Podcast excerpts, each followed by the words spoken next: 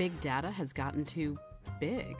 Whether you're a B2B marketer or a consumer brand, your data needs to be viable, relevant, and accessible so that Stirista can help you retain customers, acquire customers, and make it personal. Welcome to the Marketing Stir podcast by Stirista, probably the most entertaining marketing podcast you're going to put in your ear. I'm Ben, the producer here at Stirista. The goal of this podcast is to chat with industry leaders and get their take on the current challenges of the market, and we'll have a little fun along the way. In today's episode, we take a look back on season 3 thus far with some of our favorite guests, including Casey Hurbis, the CMO at Rocket Mortgage, Andrew Harder, the Senior Paid Media Manager at WebEx Events at Cisco, and Lauren Sallata, the CMO at Ricoh North America. Give it a listen. Casey, let's talk about uh, you know different marketing channels, right? This is the marketing yep. stir, so we get into the nitty gritty here. Obviously, you know people know Rocket Mortgage. You're watching television. You're watching the Super Bowl. We'll get into that in a moment. But what are some other channels that people might not know that Rocket Mortgage is is in that have been yeah. working for you? Great, a great question, Vincent. I will tell you, um, I would be hard pressed for you to say, you know, to give me a channel that we haven't been in, tested, or um, we're in the process of being, um, in which I, you know, we're very blessed here at Rocket. Um, budgets are healthy, as you mentioned. You know, people see us a lot. Um, you know, share of voice is very strong. Um, I'm very thankful that you know our executive leadership, you know, with like Dan Gilbert and our CEO Jay Farner and Bill Emerson, like they they see the value of having a healthy brand, um, in which uh, you know we've been we invest heavily in this brand, and when it comes to channels, we're we're you know again knock on wood, even in these challenging times, we are a 365, 24 7 advertiser. Um, we might not be as deep as we were a year or two ago, um, you know, in some of the channels, but um, to answer your question, we have, we're in all the channels, right? Uh, we're, we're still primarily, if you will, a, a heavier linear broadcast marketer. Uh, you know, we'll call it the traditional media channels, mid upper funnel in broadcast, linear, uh, linear audio, both terrestrial and streaming. Investing more and more, obviously, in the connected OTV, OTT space. Um, you know, the world is going to much more one-to-one targeting. And then if you were to ask, like, hey, what's your TikTok? What's you know your TikTok strategy and merging uh, merging media? I am a big fan of testing and learning. Um, I'll never forget, like four years ago, is I was I was watching TikTok. I was like, okay, I'm now at the point with TikTok where I don't feel like it's going to be a platform that you know has a moment in the sun and then uh, that, then goes away. So what are we gonna do? And I gave my team, I don't know, hundred, two hundred thousand dollars, or something like that. And I was like, come back with a TikTok plan. You're not gonna screw up the brand. We're not gonna, you know, like we have to, like, why not learn now? Yeah. And I believe in what we'll call TikTok in the space at that time, like where that's going to go. Obviously, you've seen the other big portals try to, you know, come with their own competitive products, and so I'm always a fan of like as we see emerging technologies come about, like let's invest, let's test and learn. And we're not going to, you know, worst comes to worst is we we make an investment, it doesn't have a, a ROAS or maybe a, you know, it affects our CAC a little bit, but that's okay. How else are you going to know unless you try?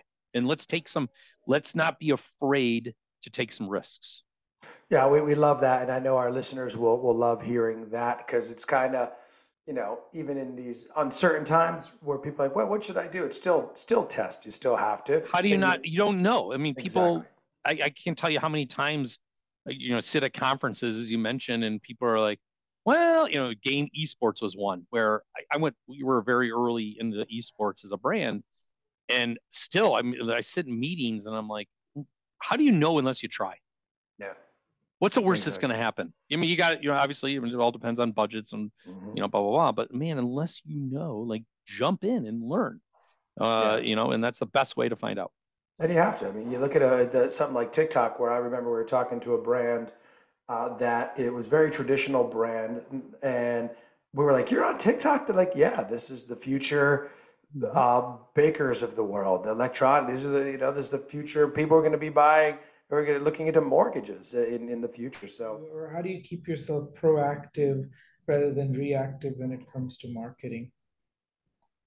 Yeah, great question. Um, I think the two most tangible ways for me is talking to sales and um, customers directly. So, like what that looks like for me and what anyone can do. I think a lot of times it's easy to get just kind of pigeonholed and you work for marketing, you just kind of talk to your inner marketing team. But I have a few people I reach out to on the sales team. We we talk regularly. I get feedback from them. Like I had a meeting a few weeks ago with um, these sales leaders. They pulled in a few other people and just asking them like, "Hey, what are you guys hearing about virtual?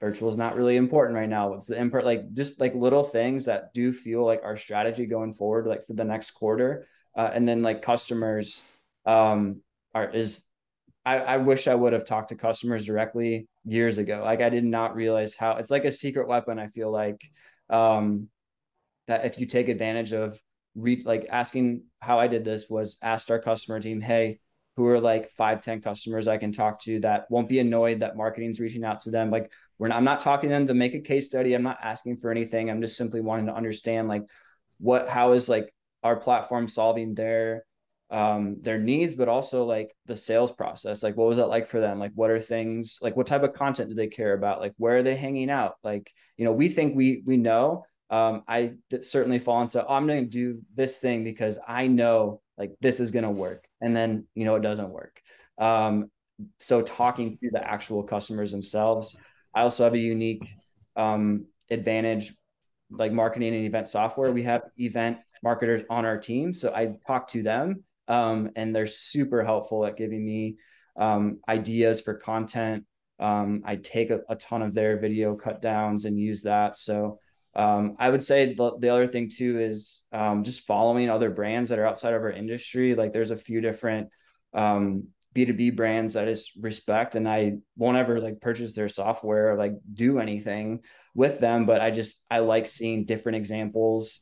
Um, Stord is one example. Shout out Stord to anyone listening from Stord. I don't know if there is. I love like their I I just I don't know exactly what their software does. It's like kind of like for logistics and like that type of thing. But I love like their marketing. It's so um unique and creative and it does cut through the noise uh, in my linkedin feed like i do it sticks out to me so i think that's another thing that i do to be more proactive now, you mentioned you've been you've been brought in to rebuild the team uh, would love to just understand what your general philosophy is on uh, management outside of marketing per se.